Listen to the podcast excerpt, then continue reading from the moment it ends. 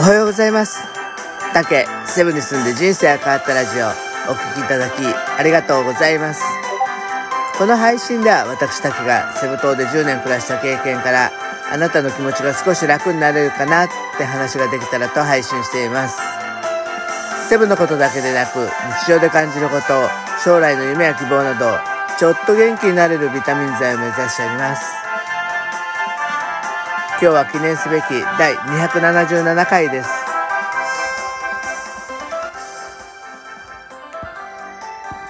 皆さんね、えーリスキリングっていう言葉ご存知ですか、えー最近ね、結構注目されてるキーワードなんですよ。実はこの言葉って、日本で Google でね、あの、キーワード検索、リスキリングってカタカナで書いたら、えー2020年の5月はわずか1470件だったのが、えーわずかね、2021年2月には77万7000件ってめちゃめちゃ増えてるんですよね。でもね、実はこれ、あの、カタカナで書いて検索するとこれなんですけど、えー英語でリスキリングってね、スペルを書いて、えー見れば、同じね、2020年の5月ではね、すでにね、81万2000件あるんですね。それが同じように2021年2月では、えー387万回件っていうね、すごいもう本当にビッグワードになってるんですよ。今ね、この世界の、世界でこのリスキリングっていうのがね、すごい注目されてるっていうことがわかると思うんですけど、これについてね、今日は、ね、あの考えていきたいと思います。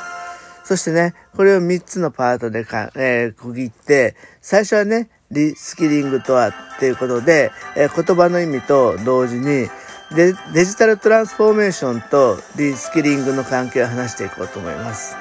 そして次にね、えー世界のが、えー官民一体で進められているっていうことをね、リスキリングがそういう風になってるっていうことで、えー具体的にイギリスとアメリカと韓国、デンマーク、シンガポール、日本というね、えー6カ国のね、えーリスキリングの取り組みを、えご紹介していきたいと思います。そしてね、最後に、リスキリングで、えー変わり始めた学びっていうことで、えーえー学びのね、高い国では、えー時間あたりの労働生産性が高いってこととか、アメリカがね、えーリストラ雇用のスタイルから、えー内部育成に変わってきてるっていうことを通じて、えー結論であるね、日本は今本当に岐路、えースキルを磨く勉強が、えー世界で当たり前になり、企業もそれを求めてるっていうことにね、結びつけていきたいと思います。はい、ぜひお聞きください。まず最初にね、リスキリングっていうことですけど、えーこれはね、どういうことかっていうと、新しい職業に就くために、または今の職業で必要とされるスキルの大幅な変化に対応するために、必要なスキルを、えー獲得するっていうことで、特にね、そのデジタルトランスフォーメーションってね、あのー IT 化とかそういうことね、えーその部門ですごく注目されてるようなことなんですよね。で、そのデジタル化で2050年までに実は世界の雇用雇用がガラッと様変わりするっていうふうに言われていて、まずね、えー増える、え主な、えー職種っていうのはどういうのがあると、どういうのがあるかっていうと、データアナリストとか AI 技術者、デジタルマーケティングの専門家とか IT セキュリティの専門家っていうのが、えーすごく、あのー増えるって言われてて、これがプラスの970、えー9700万人あの増えるって言われてるんですね。反対に AI で減ってしまう仕事っていうのが事務職、秘書、えー会計士、工場労働者で、これがマイナス8500万人って言われてるんですよね。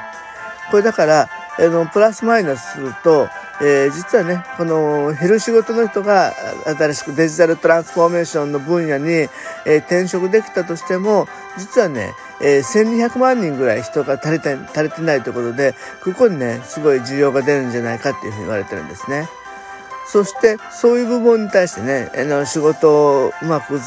ていけるようにっていうことで、えー6カ国でいろんな取り組みがされていて、例えばイギリスだったら、この4月から成人に無料の職業訓練を開始していて、その費用っていうのは、えー25億ポンド。えーそれで、そしてね、大人の人には無料で IT 教育もね、やっていこうっていう形でね、国全体でね、すごくそのデジタルトランスフォーメーションに取り組んでいこうとしてるんですね。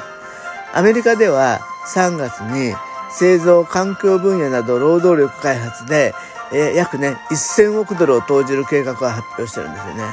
これも桁違いの大きさですよね。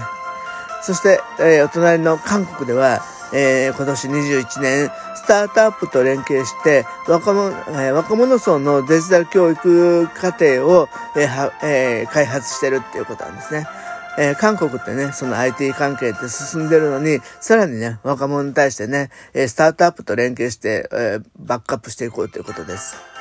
デンマークはね、えー、20年、去年ね、職業訓練受講者の失業給付金を上げて、えー、たくさんの方にね、どんどんどんどん、えー、勉強してもらうということをしてますし、シンガポールはね、えー、20年、えー、職業訓練費の、えー、女性制度を拡充して、中高年向けをね、えー、すごく増額してるんですよ。これによってシンガポールでは54万人がね、この女性制度を利用したっていうことです。日本はね、えー、今年21年度、えー、公共訓、えー、公共職業訓練など受講者を増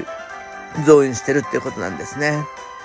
そういうことでね、まあ、かなりね、各国内の取り組みがすごいんですけど、えー、これ、これによってね、リスキリングで変わり始めた学びっていうことで言うと、えっ、ー、とね、面白いデータがあって、えー、とそういう職業訓練とかそういうのを、えー、参加した比率、例えば対象は25歳から64歳なんですけど、これがぐーんと上がっていくほど、えー、時間あたりの労働生産性が上がってるってことなんですよね。だからしっかりやっぱりこういう、えー、新しいデジタルトランスフォーメーションのトレーニングをした人が、えー、やっぱり実際に、えー、効率よく仕事をしてるってことなんですよね。まあ、世界ではね、えー、官民がこのように連携し、連携して、えー、労働市場のニーズを、えー、適したカリキュラムを整備していってるってことになると思います。